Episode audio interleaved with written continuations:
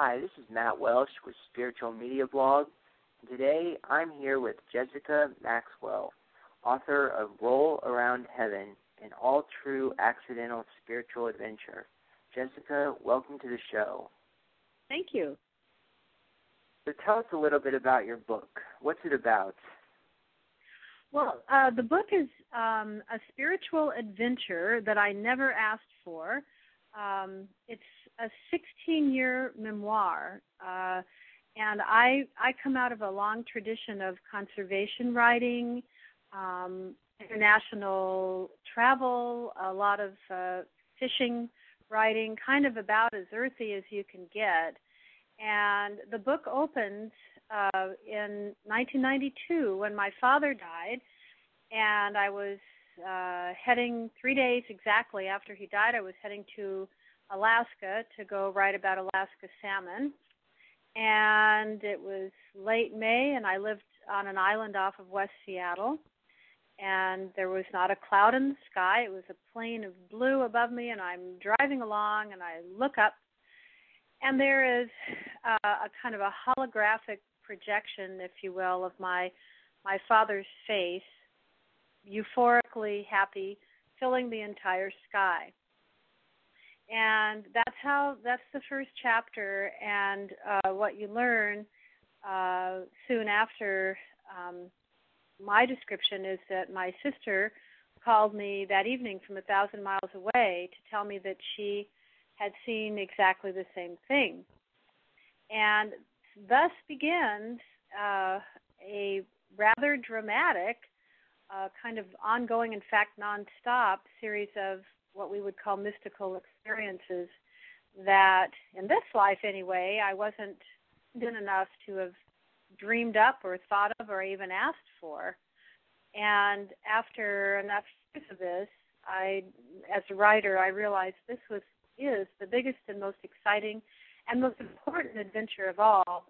And that's when I realized I needed to uh, write it as a book, and that's how Roll Around Heaven was born.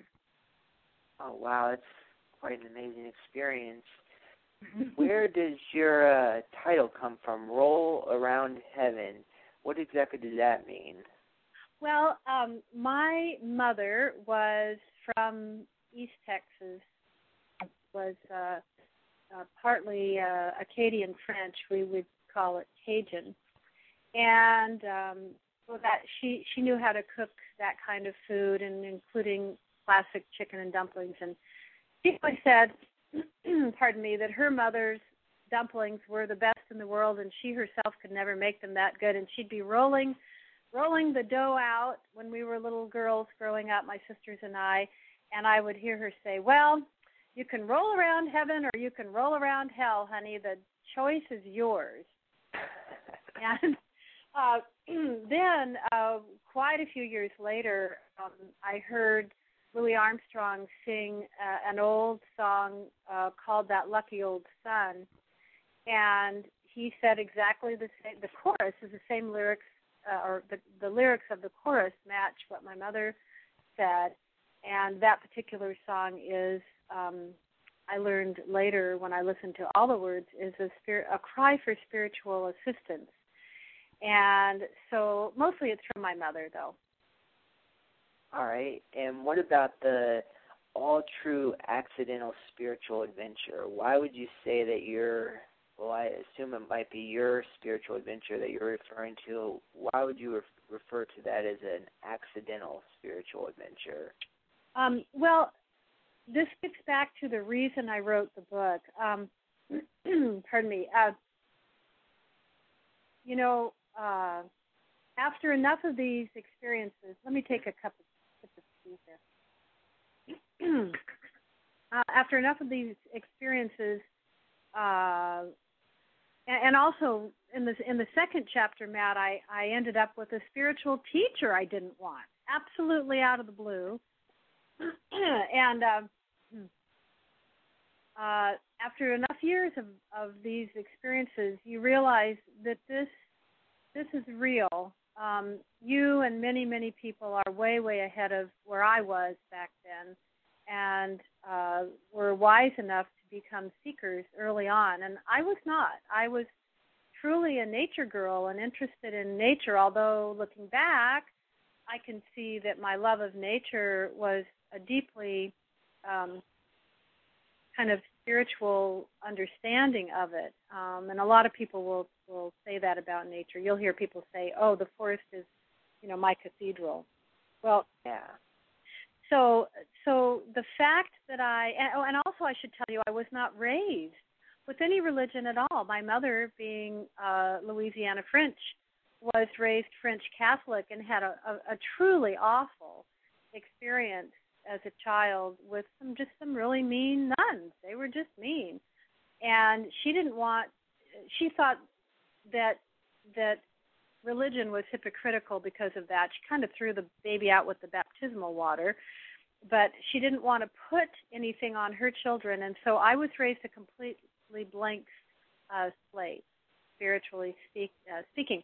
So the fact that I was raised with nothing, I knew nothing. I, I make this joke that isn't really a joke, but I think if you had asked me early on what the Last Supper is, what is the Last Supper, I would say, would have said, oh, that's when they ran out of food or something. I mean, I was totally, totally spiritually illiterate.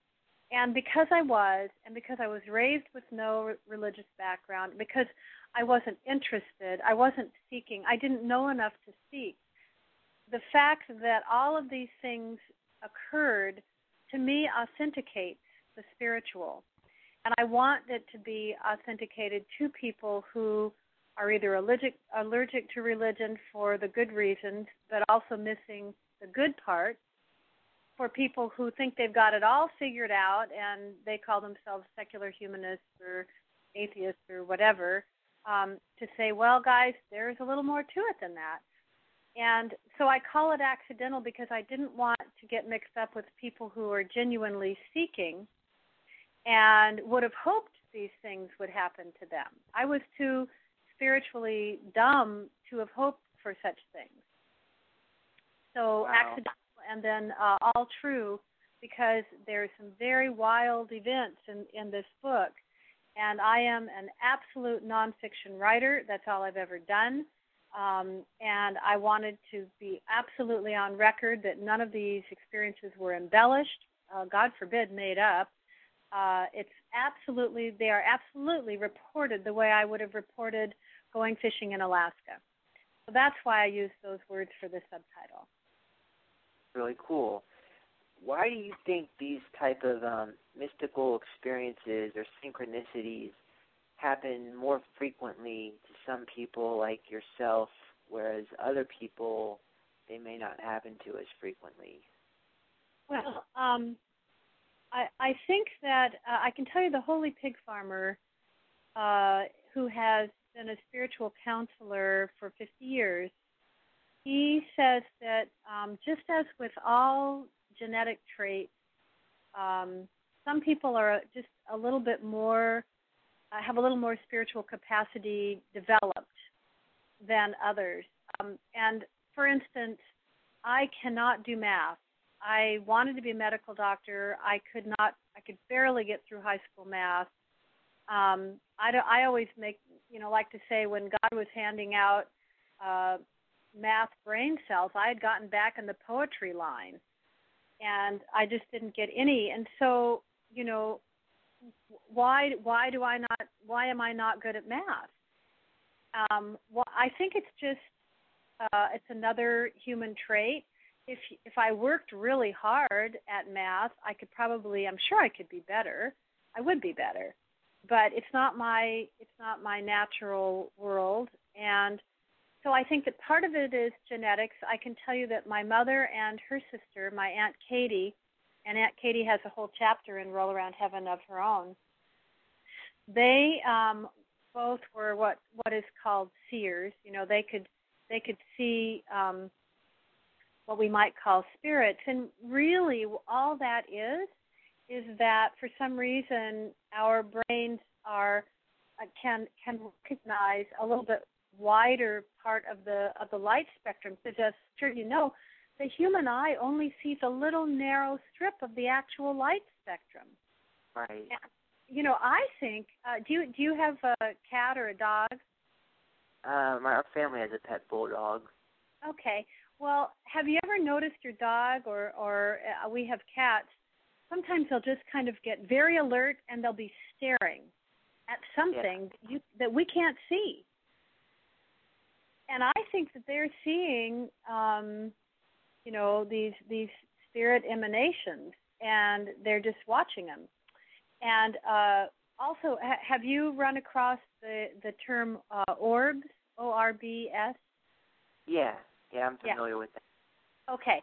Well, as then as you know, all over the world now with our new digital uh, camera technology, if people will look at their pictures that they've taken with a flash at night, you'll notice these little pretty circular lights that are just kind of floating. And there are whole studies being done on these now. There's a, a Stanford University researcher who's working with a, an Irish uh, theologian uh, studying them. In fact, the book is called The Orb Project. Um, and it, it, the, the photographs in that book are absolutely stunning. I stayed up till three in the morning after I read the book to look at all my photographs, and I found them everywhere. And so they're showing up in in digital photography. It's kind of giving us a, a technological tool to see what I think animals might see, and I think that humans probably used to see, but we've shut that part of our brains uh, down. And also, Matt, if you look, uh, if you look at Renaissance paintings, re- religious paintings, and yeah. you know, when we talk about a halo, you know, we think of a little silly round, you know, kind of a um, parallel with your head, hallmark looking yellow thing. Well, in those paintings, they had full circles of light perpendicular to their heads, don't they? Yeah. You, you've seen, we've all seen those in museums and in our textbooks at school. And those are like um, you could say auras, but they also that's exactly what orbs look like. Exactly. So somebody saw them and recorded them and then painted them or started the tradition. Wow, that's really interesting. You uh you talked about how some people parts of our brains maybe shut down so we're not open to seeing um those auras or orbs or halos as mm-hmm. much as we used to in the past is there anything we can do um, or shifts we can make in our own thinking or mind to help us be more open to seeing oh, that yeah. or just open to more spiritual experiences in general? Uh, yes. Um, uh, in Roll Around Heaven, after I, I told the kind of the whole story, and I brought the story to a close, Matt, um, at, at an experience I had um, at uh, Portland International Airport. I'm out in, in Western Oregon, and that's our main hub. And and I was going through security. You know, God, God or divinity or whatever word you're comfortable with really has a sense of humor, and because I can't think of a more kind of mundane, frustrating, unspiritual place in the security line of an airport. And uh, to make a a whole chapter short, basically, um, I, I, for some reason, maybe because I've been up late that night, but I'm up late not a lot, so that can't be the only reason. But anyway, I completely shifted into the most full blown experience of being aware of the the um, you know almost almost the dancing atoms that we've known for 100 years through quantum physics uh, actually make up what we consider solid. And I, I, I looked up at these big steel ribs of the airport, and they were vibrating pink. Oh wow! Yeah, and I, um, I, I had no sense of being a separate self at all. There was no sense of, of ego identification with being Jessica or being a woman going through an airport. I was gone. And the wildest thing, and this is where, where it gets to evidence that we all recognize this whether we know it or not, But normally, when you're in a, a line and everyone's trying to get to their flight, and people aren't usually very, very polite, and yet here I was, totally not there. I must have just been radiating light or something, because oh here, I'll, I'll help you. Oh here, let me put your laptop in. Take my tub. Oh. and I'm just, and I look at them, and all I could see was their light and then normally it's like, well, you've got to take your shoes off, miss, or whatever. And and the guy, the security officer in the uniform, he goes, oh, just go right through.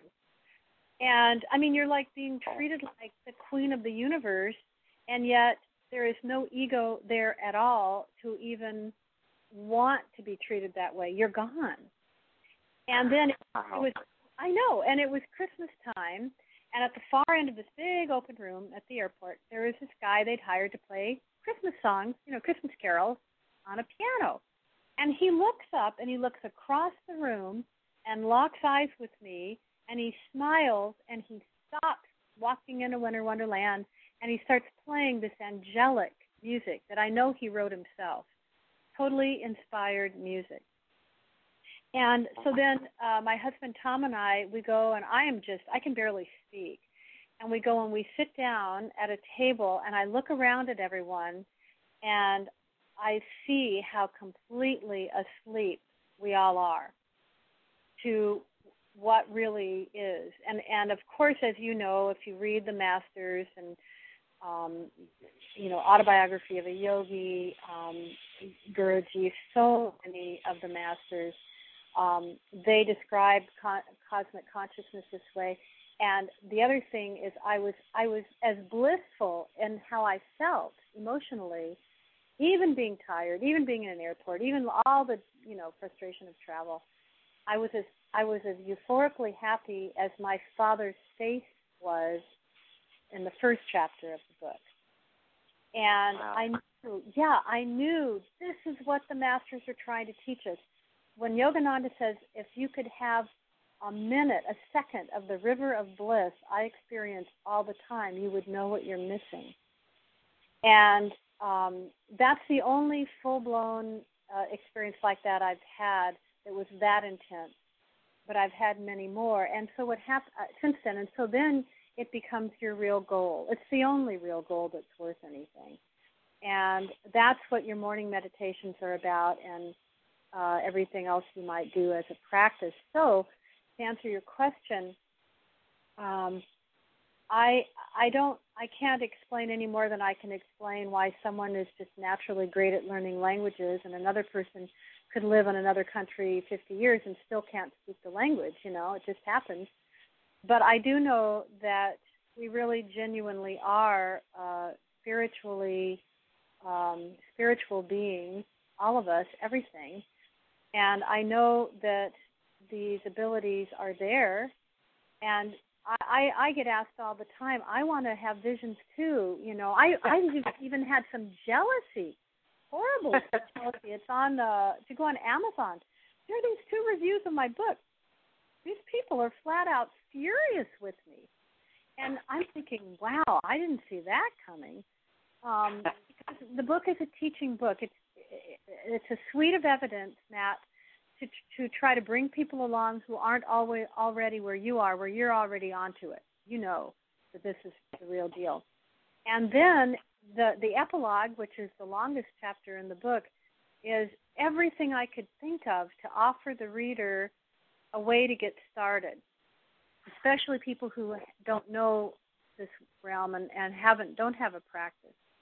But um, the other day, I was a guest at a book club in Portland, Oregon, and one of the women in the club said, "You know, um, I really would." Lo-. She wasn't jealous. She just wanted to have visual evidence. She loved the idea of being able to see um, with the third eye, or with you know, we, it's also called Scottish second sight. And I've got a lot of Scottish blood, so I that I'm comfortable with that. And um, I said, well, you know, the number one thing that people don't do is ask Oh, and yeah. if I, you know, and if I ask people, if I say, well, have you asked? You get, generally speaking, you get two answers. You, they either say, oh, you think you would have, you would have thought I'd thought of the obvious, or, or they say, "Oh, you know, God wouldn't bother with my little piddly request." And that last one is the damage of religion. That's the damage that says you are weak and he is strong. You are nothing. You know, you were born in sin and blah blah blah, which I hope I don't offend anyone, but nothing could be farther from the truth. And there's a wonderful chapter in Roll Around Heaven um, called Nuns for a Week. and um, my best friend, whose name is Randy, um, we go to the island of Iona, Scotland, which is known to be a very holy island. And um, uh, we're we're there, and um, she she wants to see too, and uh, she asks, and she uh, has two dreams in a row where she is told, You must drink the sacred water. And she woke up so completely um, enamored and, and, and on fire. She was looking all around for the sacred water, the sacred liquid, excuse me.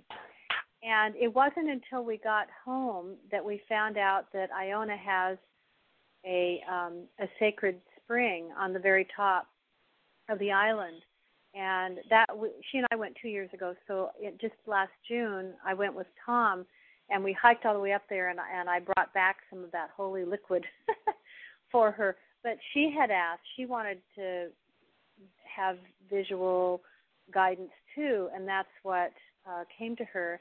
And we had no clue that there was uh, kind of a fountain of youth. Um, so a pool, it bubbles up from the middle of the island on top of the island and you know so if you if you ask with all your heart and you don't ask because these are not parlor tricks. You know we don't we don't want these things so we have supernatural powers. You know that's all ego junk.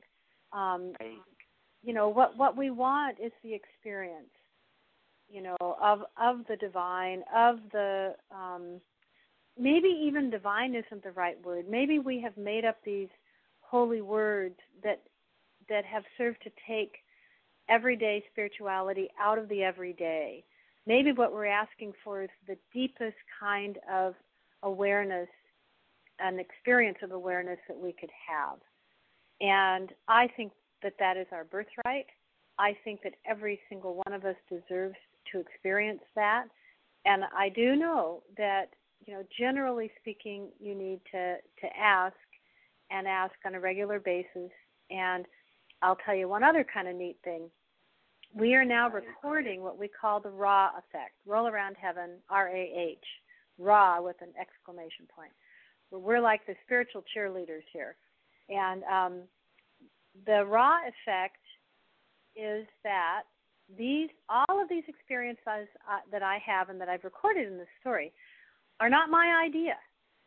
They have a source that is elsewhere and there's enchantment if you will woven into this story it's it's the real deal. And when people read it it opens a lot of people's uh third eye their hearts people who um were not expecting to feel that way. And we have reports of experiences that are absolutely dramatic. Um, one fellow, he's a very kind medical doctor, absolutely science oriented, not even not even a nutritionally oriented medical doctor, a straight ahead, good old science based medical doctor. And after he read Roll Around Heaven, he was outside in the summer and he came back and he told his wife, All those flowers out there just told me. I mean, I heard them say, I am God. And another uh, person uh, we know because he's the husband of a good friend of of um, of mine and my husband's. Um, uh, he and he's not. He had a bad early childhood religious experience and threw it all away. and he read only 40 pages of Roll Around Heaven. And that night, this was uh, this was a couple months ago that night he was awakened by the absolutely brilliant golden white light that you read about. so sorry, I had a late lunch here. And um, the room was filled with this light. And he said it was like they were enveloped in the purest love he could imagine. This guy worked for Bill Gates. He worked for Microsoft. Again, a right a left-brained guy, okay? And he woke up and when he told uh, his wife, he was totally freaked out, she said, and totally thrilled. And for the first time that she could remember, he this was actually this was in December, it was right before Christmas. He said to her he would like to go to church Christmas Eve.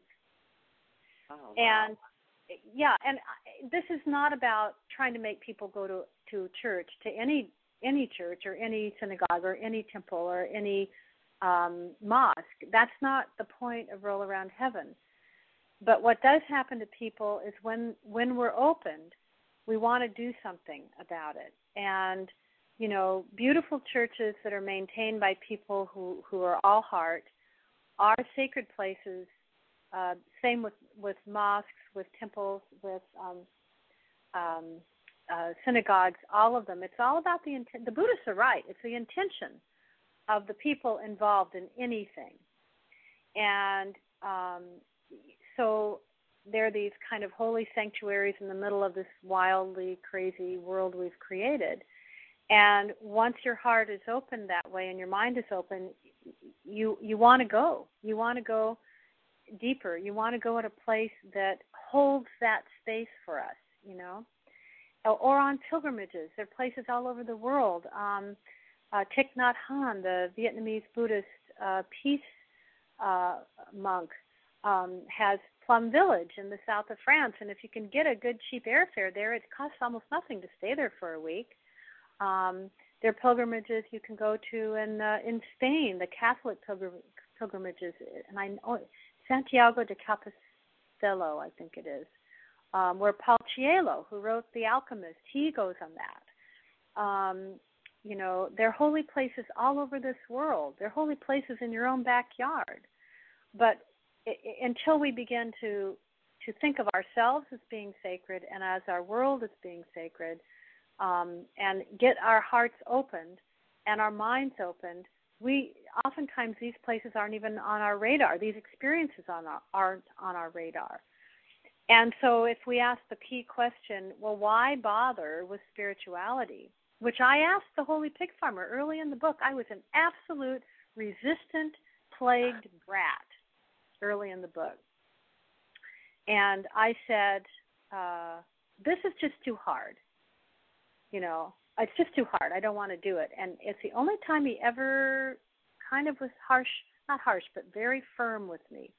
And he turned around and he said, Nothing, nothing is more important than waking up to God. Wow. Yeah.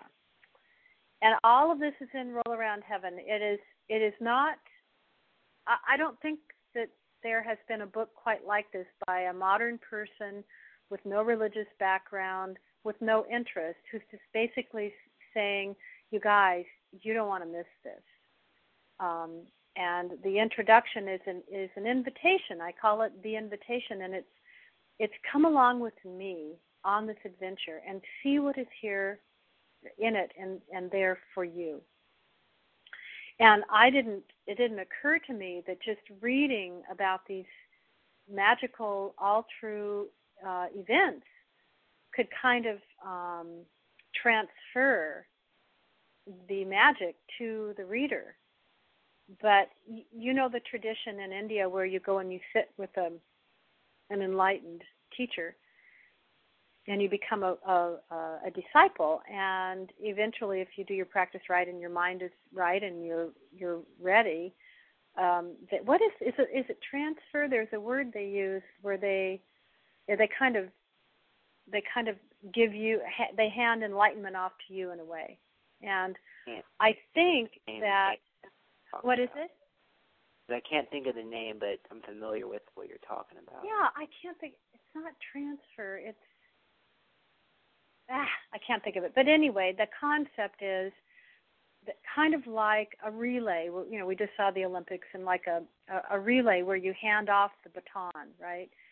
And I think that because this story is is from heaven above or from heaven within, um, that it carries that uh, light in the very words, and I think that that can be um, transferred to the reader, and then off the reader goes on his or her own spiritual adventure, and uh, that's more than I could have wished for.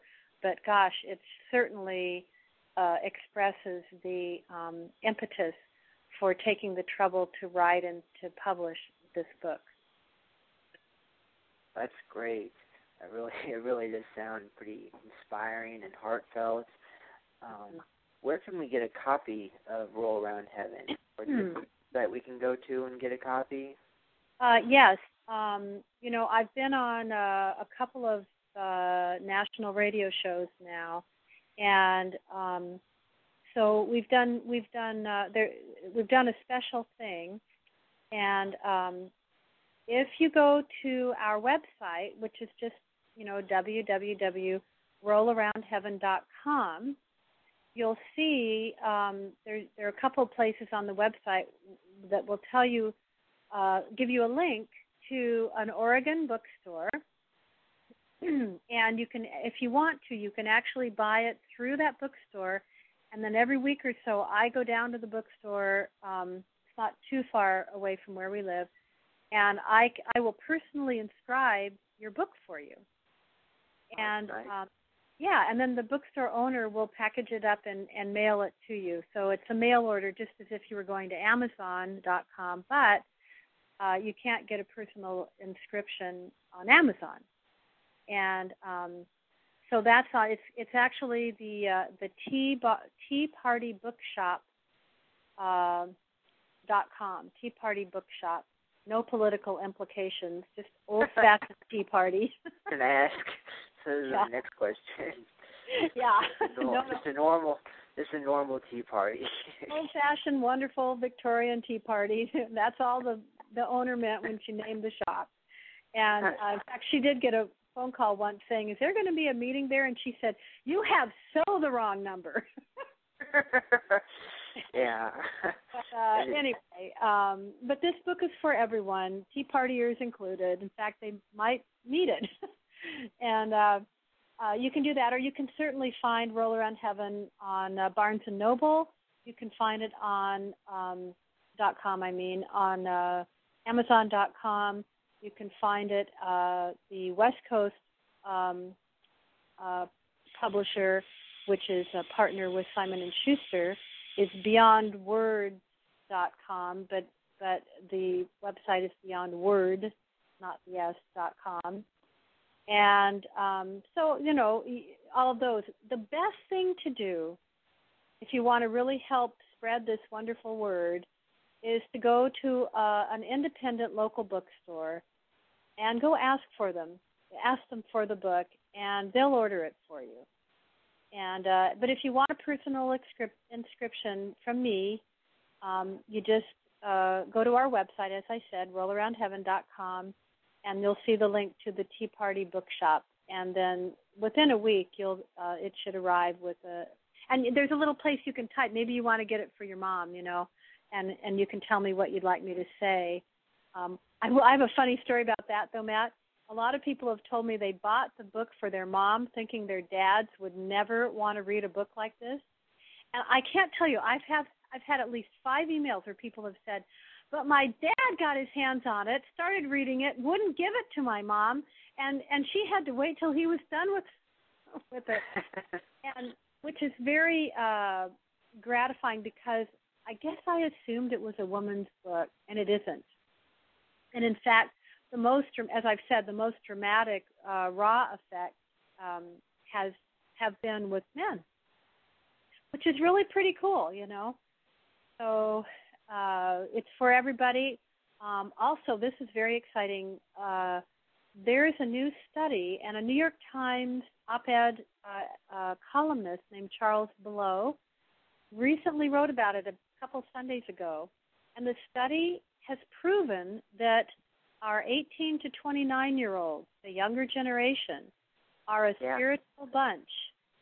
And they have put getting being closer to God or becoming more spiritual up at the very top of their life list.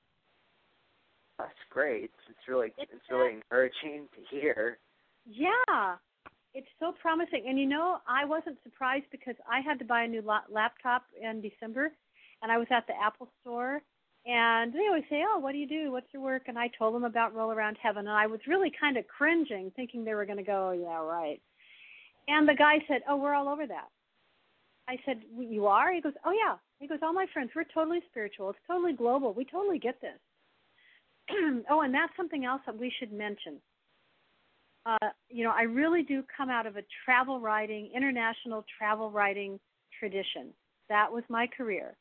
And so, um, as Roll Around Heaven gained speed, the actual story, I would be in the Himalayas and I would end up with Buddhist Rinpoches chasing evil spirits away. Or I would be, I'm not kidding, I would be in um, in Oman. I went to Oman uh, on the Arabian Peninsula, right uh, beneath uh, Dubai, and I went to uh, go tuna fishing in the uh, Gulf of Oman, 30 miles off of Iran, and I met these um, Muslim women, a group of sisters-in-law who had traveled by themselves. I was I was all I had all the same you know misinformation all Americans do, and uh, they're from Dubai, and they Oman is a four and a half hour drive away, so they'd come by themselves for a weekend away to get out of the traffic and stress of Dubai, which is a very busy place. And they said when you come back through Dubai, because all flights from Oman route back through Dubai, they said email us and we'll come get get you. We want you to come uh, to our home. The kind of matriarch invited me, so I did. And they sent a driver over to get me. That's kind of their tradition, a woman driver. And then I sat, and that I that chapter is called Midnight Talks with the Daughters of Islam, and that chapter is in the home, on the ground, with Islamic women talking about women's rights, talking about Islam, and I can tell you that both in the Dubai, from starting in the Dubai airport and all through our week in Oman, what I felt overwhelmingly. Now I assumed I would be furious with the way women were treated or something. I didn't feel that. What I felt was one of the deepest kinds of peace I'd ever felt in my life. And that is the result of people praying five times a day, you know, to a source that's bigger than their, there you go, uh, men and women. And uh, Dubai and Oman, by the way, are the progressive expressions of Islam. They're the new Islam. That's why you're having the um, the political challenges in Iran, or they say Iran, um, because it's going to move into a more balanced uh, expression of this faith, and um, the women's rights issues will be eventually cleared up. Um, but the holy root of Islam is peace and so in Roll Around Heaven, you learn about Islam, you learn learn about the early Celtic uh, Christians that thought that you and and I and the entire world came straight from the womb of God. A little different than original sin, isn't it? Yeah, uh, a little different. Yeah, and they absolutely worship nature, which is I live out in the northwest, and that's why a lot of people live here. Um, so you learned the early the early Celts, the, the spirituality of the early Celts. Um, you learned uh, about Islam, uh, Himalayan Buddhism, which is very near and dear to my heart. And I had amazing experiences um, before I went to India that made me want to go to India and then in India. So there are two India chapters too that are uh, w- which um, honor the Hindu traditions.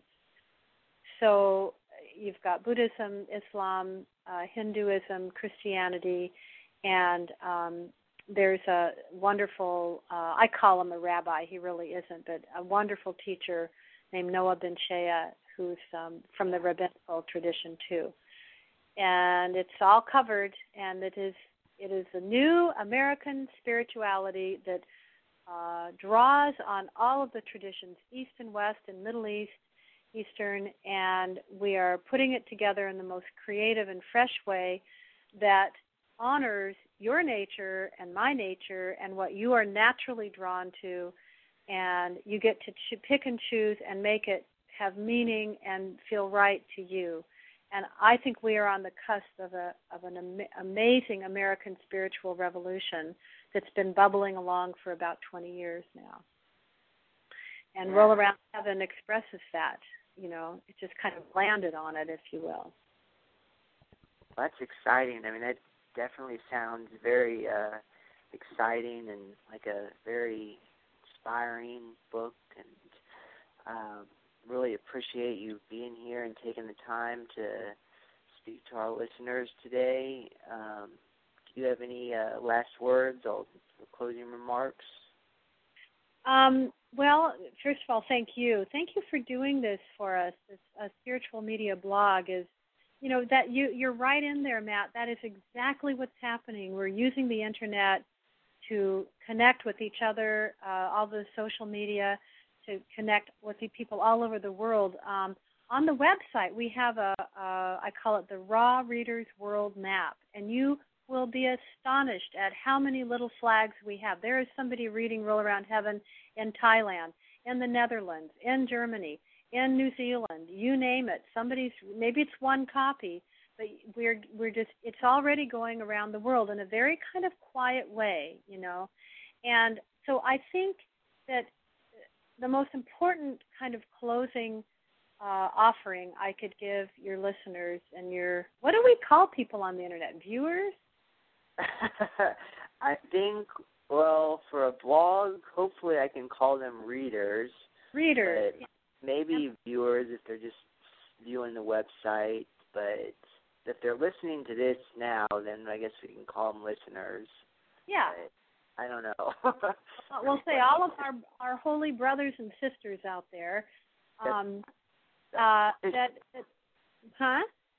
I said that sounds perfect. That sounds a lot better. Brothers yeah, and sisters. Well, and it's also true. Uh, the thing that happens to you when when you begin your own personal spiritual journey, and the epilogue really will give some pointers for anyone who wants a little bit of support there, is that your heart begins to open wider and wider. And you know, the Buddhists say that our mind exists in the heart.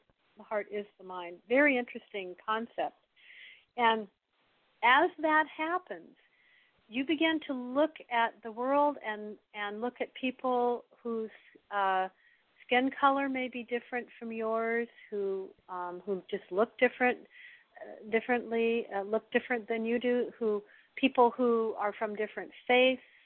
Um, you you begin to to see beyond the uh, material differences and you start to experience them literally as your brothers and sisters. I am almost weeping just saying these words because because this is what happened to me. I was I was always kind of a nice person, you know, but um I can't even put into words what happened over the years of of follow of saying yes. The only credit I can give myself is that I said yes. I said, "Okay, I'll try it." I'll I'll go. I'll I'll listen. I'll read that. I will I will meditate. I'll try prayer. I'll do it. And um, what what has happened to me in terms of the the kind of absolute peace that I carry around within me now. And I used to be running all over the place, totally busy, totally and and you know easily stressed like most American people. And what has happened to me is is the most important gift anyone could give themselves. And and you know that old saying, "Peace begins with let it begin with me. Peace begins at home." Um, that's what we're talking about. And if we are to have any future for this planet, uh, these divisions have to break down. It isn't a football game. It's not you're a Methodist and I'm a Presbyterian, or you're a Jew and I'm a uh, I'm a, a Muslim. Uh, that it's way deeper than that. And at the root of it, the the quantum physicists a hundred years ago startled themselves silly by finding out that what is what is real isn't all that stuff. It is that all of that stuff is created by and is nothing more than empty space with intelligent, responsive energy blasting through it. I think that's what God is. And it will dance with you, and it will listen to you, and it will respond to you if you give it half a chance. I, yeah, absolutely. I completely agree. And um, yeah, I definitely I I feel more at peace just having a conversation with you and hearing hearing your answers and insights. So sure, sure people who read your book will have the same sort of experience. Well, thank you so much for that. And and uh, I I should add, I mean, it's such an important thing that I it really is. I don't take it seriously in that it's somber, but there's nothing that's going to bring people more hope and more peace than than a spiritual practice of some sort. But that said, Roll Around Heaven is also a comedy. And um, I'll give you one last little fun thing. Uh, when I was in India, I was on, as usual, a golf assignment, nothing to do with spiritual uh, seeking. But I ended up at the feet of this uh, master. I, I, I kind of ended up not liking him, and you'll see why. Um, who was also a scratch golfer. He was like an 85 year old guy at that point, but at one point somebody asked him one of the people listening to him uh he they said well what do you think? Do we have free will? And and he literally said you know i used to believe we did not have free will. But then i realized we have the free will to try to make something happen.